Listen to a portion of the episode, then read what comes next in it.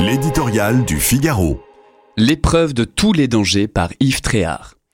Le match qui se joue ces temps-ci sur des terrains de basket de la région parisienne n'a rien à voir avec le sport. Il engage l'avenir de notre pays, sa liberté et d'abord celle des femmes. Plusieurs clubs d'Île-de-France réclament l'autorisation du port du hijab pour leurs adhérentes. La fronde est pilotée par un élu de Seine-Saint-Denis qui appelait au début de l'été à l'amplification des émeutes. Comme l'école, le sport est un terrain fertile à labourer pour les islamistes qui tentent par tous les moyens de saper notre mode de vie, nos lois, notre éducation. Fort des soutiens qu'ils reçoivent d'une certaine gauche, ils progressent dans leur entreprise de démolition depuis 40 ans. Ouvertement ou insidieusement, ils enfoncent les portes et contournent les interdits. Mais jusqu'où? La réception en France des Jeux olympiques d'été l'année prochaine sera une épreuve de tous les dangers.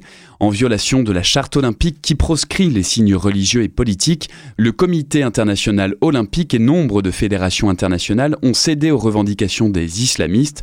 Au nom de la tolérance et de l'inclusion des femmes, l'inacceptable a été accepté. Inutile de dire que la laïcité française risque fort d'être mise à mal et nos fédérations nationales, qui tiennent bon pour la plupart jusqu'à présent, placées devant le fait accompli.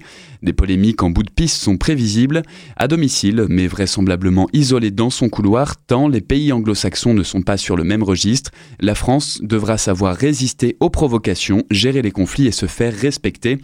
Et qu'il est loin l'esprit de Pierre de Coubertin, souvent habillé de toutes les vertus, le sport peut, sous couvert d'universalisme, être également une redoutable arme de propagande ou de prosélytisme.